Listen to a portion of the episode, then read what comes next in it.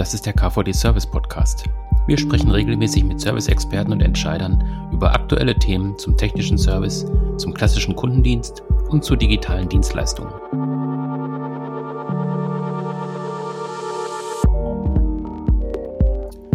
Ja, wir sprechen heute über das große Thema Customer First und die damit verbundenen neuen Wege im Kundenservice. Dazu habe ich mir auch einen Experten eingeladen. Janko Sornik ist heute hier. Er ist Business Unit Manager Service bei der Orbis AG. Hallo, Herr Sornik. Hallo, grüße Sie. Ähm, ja, ich habe gerade schon gesagt, wir wollen über die neue Rolle des Kunden sprechen und auch so ein bisschen mal reingucken in die Serviceorganisation. Welche Möglichkeiten gibt es da? Welche Tools kann man einsetzen? Wie kann man mit Daten arbeiten? Ähm, da würde ich auch gleich reingehen in das Thema. Ähm, vorher würde ich Sie noch mal einmal kurz bitten, dass Sie sich kurz vorstellen. Was machen Sie bei der Orbis AG? Was sind da Ihre Aufgaben? Und vielleicht auch ein bisschen was zur Orbis AG selbst. Was macht die Orbis AG? Ja, sehr gerne. Also die Orbis, die wurde ja 1986 gegründet und mittlerweile haben wir eine gute Größe von über 750 Beraterinnen und Beratern, die sich natürlich freuen, bei Unternehmen die gesamte Wertschöpfungskette entlang zu beraten und auch zu implementieren.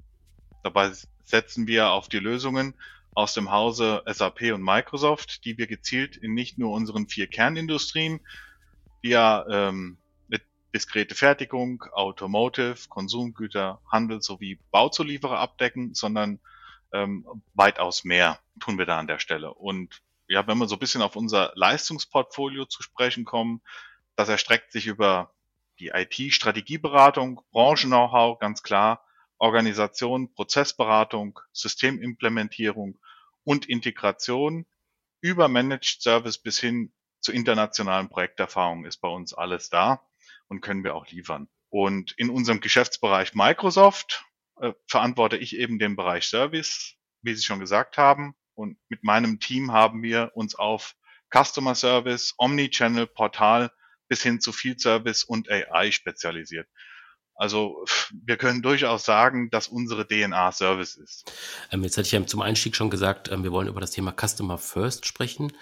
Das ist ja so ein Begriff, den man erstmal nicht so richtig greifen kann. Ja. Ähm, könnten Sie da so ein bisschen sagen, was so Ihr Verständnis ist von Customer First? Was ist so, was ist so Ihre Denke dabei? Sehr gerne. Es ist auch gar nicht so einfach. Ähm, wenn wir uns mal anschauen, wir sind ja gerade im Zeitalter der Digitalisierung. Ne? Und ähm, das Zeitalter der Digitalisierung begann übrigens zurück in 1990. Mhm. Und mittlerweile sind wir in der dritten Evaluationsstufe von insgesamt vier. Und dort verbreiten sich natürlich Informationen, Nachrichten, gute oder schlechte Bewertungen in unglaublich rasanter Geschwindigkeit. Liegt es dann nicht mhm. entsprechend auf der Hand, seinen Kunden eine Stimme zu verleihen, Bewertungen zu kanalisieren, um herauszufinden, was meinen Kunden wichtig ist, um dann daraus Veränderungen einzuleiten und die Zufriedenheit und Produktivität zu steigern? Die Frage muss man sich natürlich irgendwo stellen. Mhm, klar. Und ähm, Kunden wollen gehört und wahrgenommen werden. Und das bedeutet, dass das Unternehmen beziehungsweise die Marke den Kunden kennen sollte. Also den Fokus alleine sozusagen dann auf Produkte und dessen Qualität zu richten, würde ich behaupten, heute betrachtet ist das kein echter Erfolgsgarant mehr.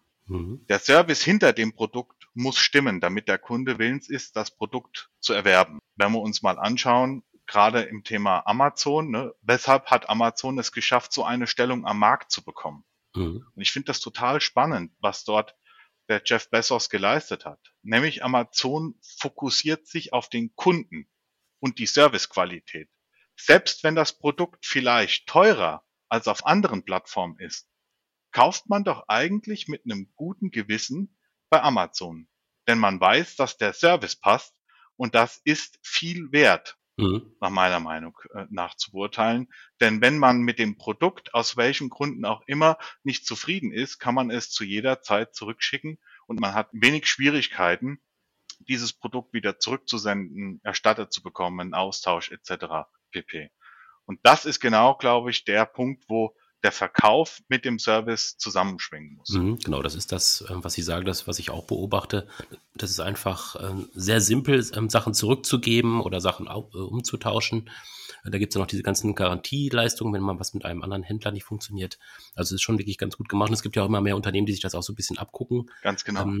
ich denke auch immer noch an diese Sachen zurück, äh, wo früher dann mal äh, empfohlen worden ist, was man noch kaufen könnte, wenn man sich für eine Sache entschieden hat. Das ist ja auch so ein Klassiker im Prinzip, den die aufgerufen haben. Genau, oder ähm, Kunden kauften auch, ne? Genau. Ja, ja, ja, genau. genau ja, das ja, ist, natürlich, ist im Prinzip auch eine, eine Form von Service, finde ich zumindest, dass man auch so ein paar Sachen empfiehlt. Ähm, und dann kommt ja noch der Bereich der ähm, Kundenrezension mit rein oder der Bewertung mit rein. Ähm, das ist ja immer ein Thema mit viel Emotionen ähm, und mit viel Stimmung, gerade auch bei den Kunden.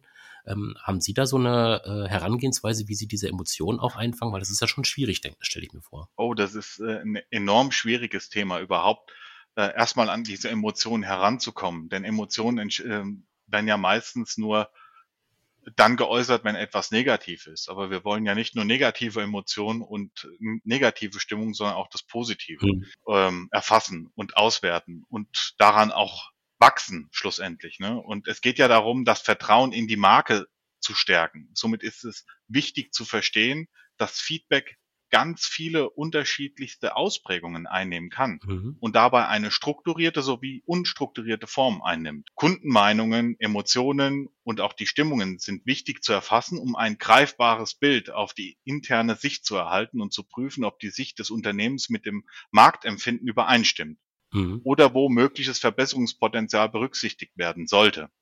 Ich glaube, das ist ein wesentlicher Aspekt, aber auch zugleich eine Riesenherausforderung. Bedeutet aber auch, dass Feedback keine, keine Einmalsicht ist, sondern es ist ein kontinuierlicher Prozess. Und wenn wir uns mal anschauen, seitdem wir uns eben in der dritten Evaluationsstufe befinden, wie ich schon angesprochen habe, äh, die ja ähm, 2015 begann, hat auch das Cloud-Geschäft nochmal einen ganz anderen Stellenwert bekommen und nimmt seitdem stetig Fahrt auf. Mhm. Heute, gute fünf Jahre, nur fünf Jahre später, können wir aufgrund der vielen gesammelten Daten und mittels künstlicher Intelligenz beziehungsweise Machine Learning Analysen auf erfasste Daten durchführen, mhm. um unterschiedlichste Stimmungslagen mit einer hohen Trefferquote hervorzusagen. Also zum Beispiel kann die Stimmung bei der Nutzung eines Chatbots, ne, stellen wir uns das mal vor, egal wo, ähm, ich kommuniziere mit einem Chatbot mhm.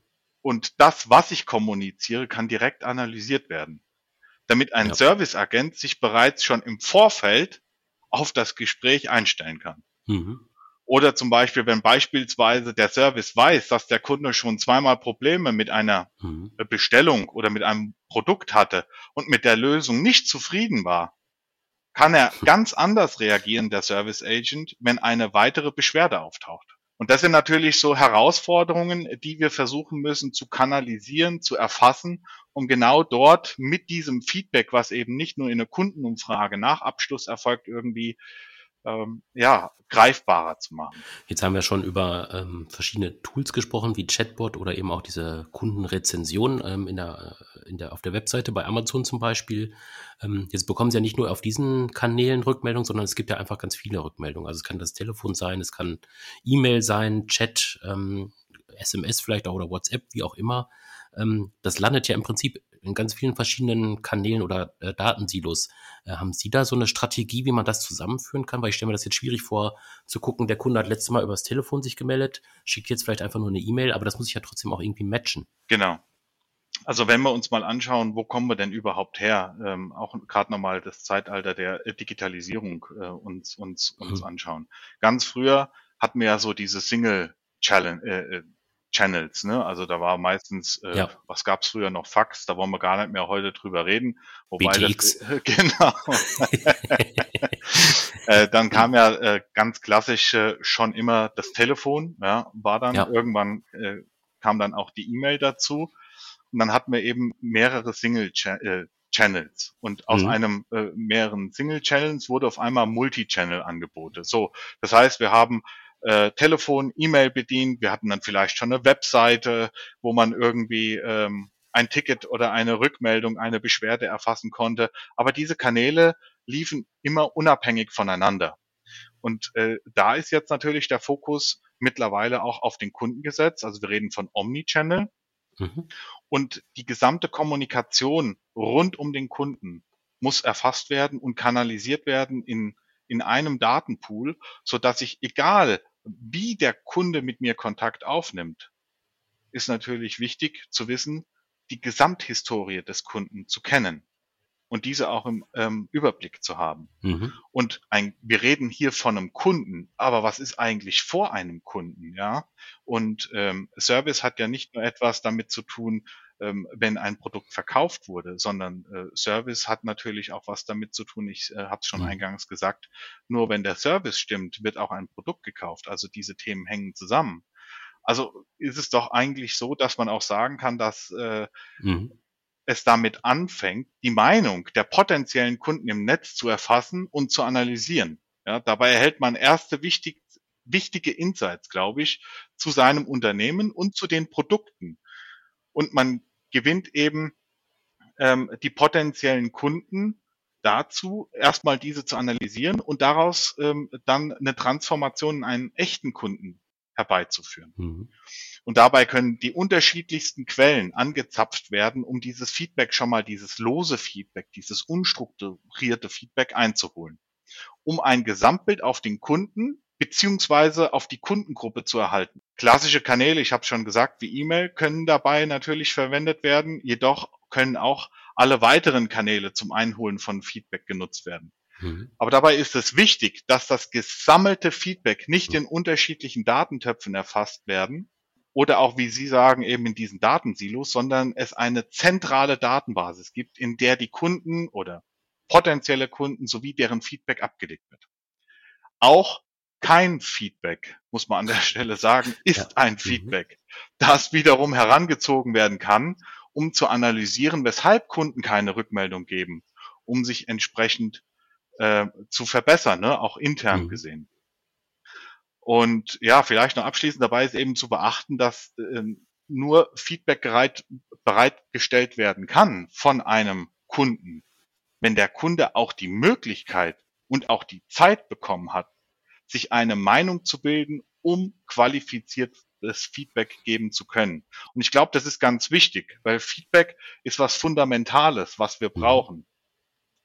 Aber ein zeitnahes Feedback kann man oft gar nicht geben. Das heißt, wir müssen dem Kunden Zeit geben, damit er diese Produkte auch, nachdem er sie erworben hat, prüft und für sich ähm, gut oder weniger gut empfindet und dieses Feedback zurückfließt. Also demzufolge müssen wir unseren Kunden mehr Zeit geben und nicht direkt nach Feedback fragen. Das ist jetzt die eine Seite, eben die Kundenseite, wo Feedback eingeholt wird ähm, über verschiedene Kanäle, über verschiedene Masken. Ähm, dann landet das eben, ähm, eben da, wo, wo die Daten gesammelt werden, in der Datenzentrale, sage ich jetzt einfach mal so. Mhm. Ähm, ähm, jetzt würde ich gerne auf die andere Seite gucken. Sie haben jetzt die Daten, ähm, jetzt müssen Sie ja im Prinzip auch diese Daten ja bewerten, messen, gewichten. welche Tools nutzen Sie da und welche äh, KPIs sind äh, bei, bei, Ihnen im Blick? Also worauf achten Sie genau? Ja, das ist ähm, auch ein interessantes und spannendes Feld, auf dem wir uns da bewegen. Auf jeden Fall kann man sagen, dass vieles einfacher wird, wenn man eine zentrale Datenbasis hat, ne?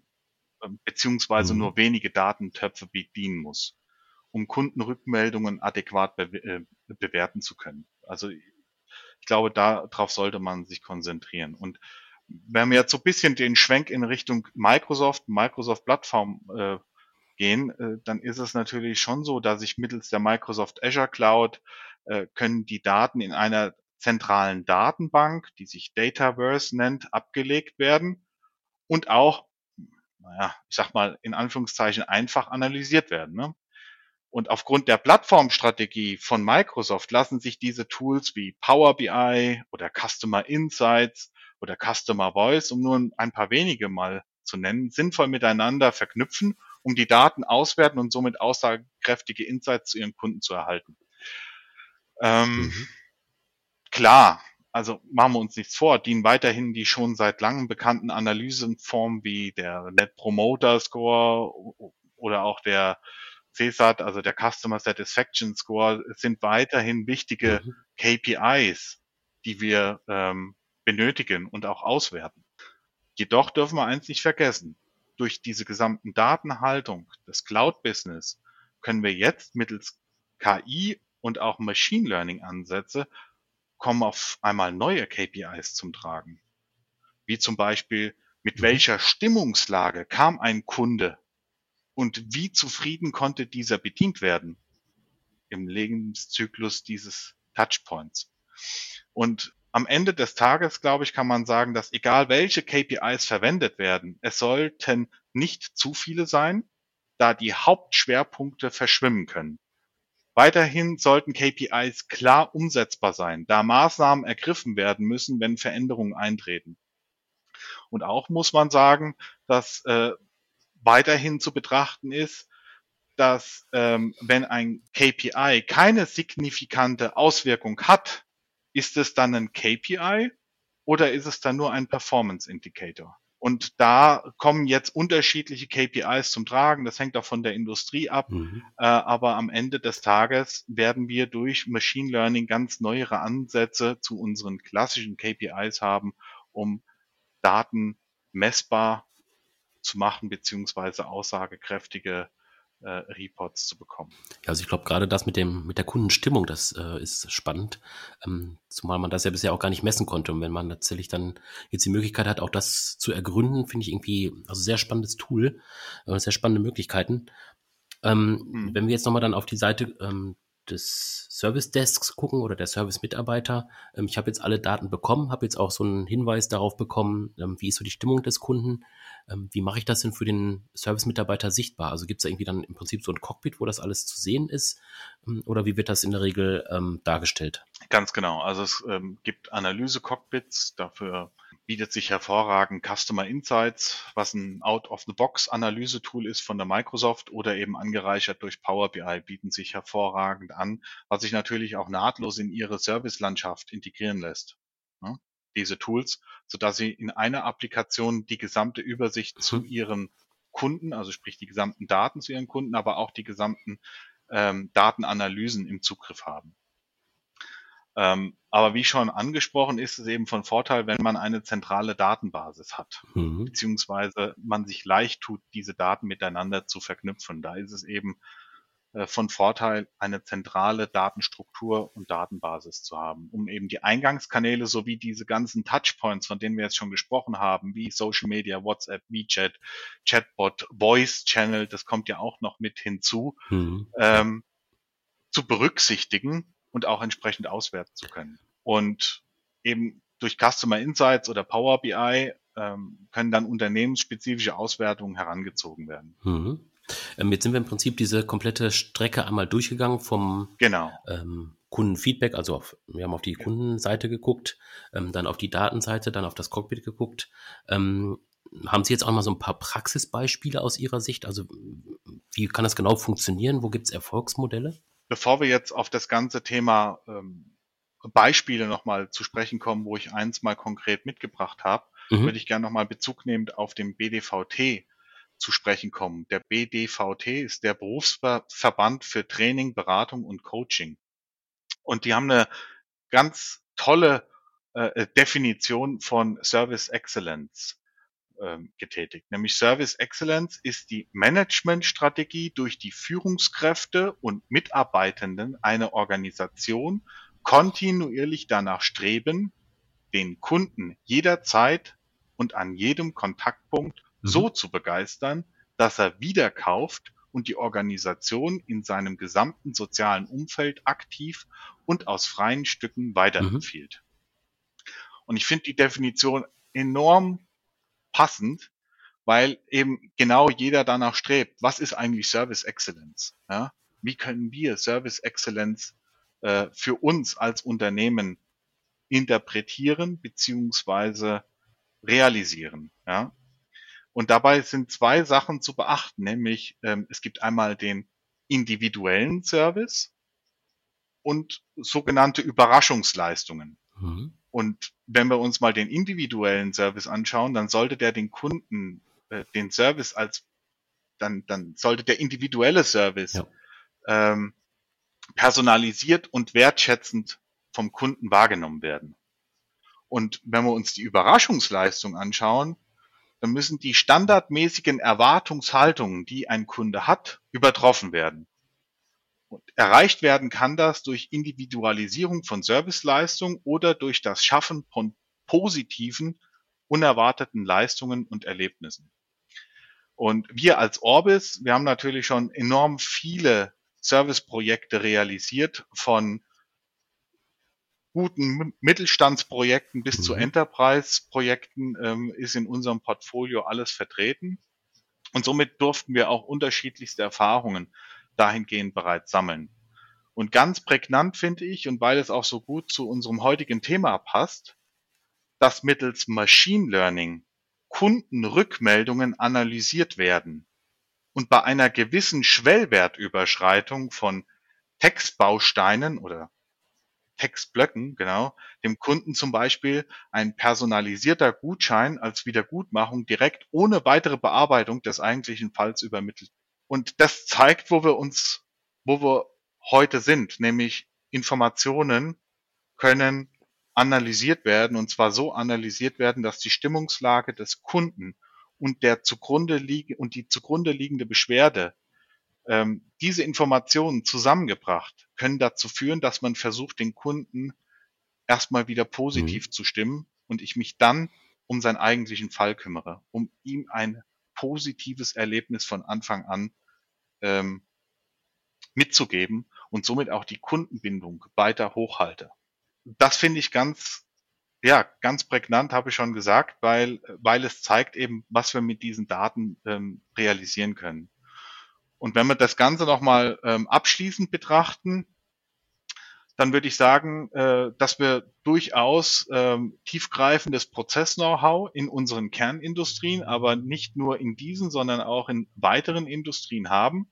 Und wenn wir das Ganze durch unser Change Management Know-how ergänzen und die Plattformtechnologie von Microsoft heranziehen, können wir genau diese Themen adressieren und echte Mehrwerte in der Abbildung und mhm. Harmonisierung von Geschäftsprozessen unseren Kunden bereitstellen und sie dann entsprechend wiederum ihren Kunden.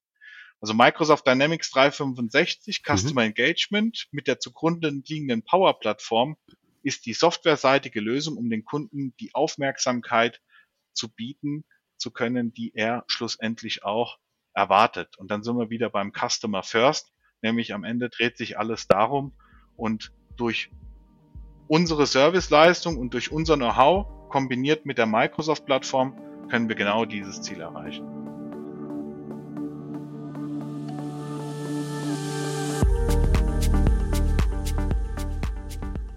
Das war der KVD Service Podcast. Abonnieren Sie unseren Podcast auf den klassischen Plattformen bei iTunes, SoundCloud und Spotify. Oder besuchen Sie uns im Internet unter kvd.de.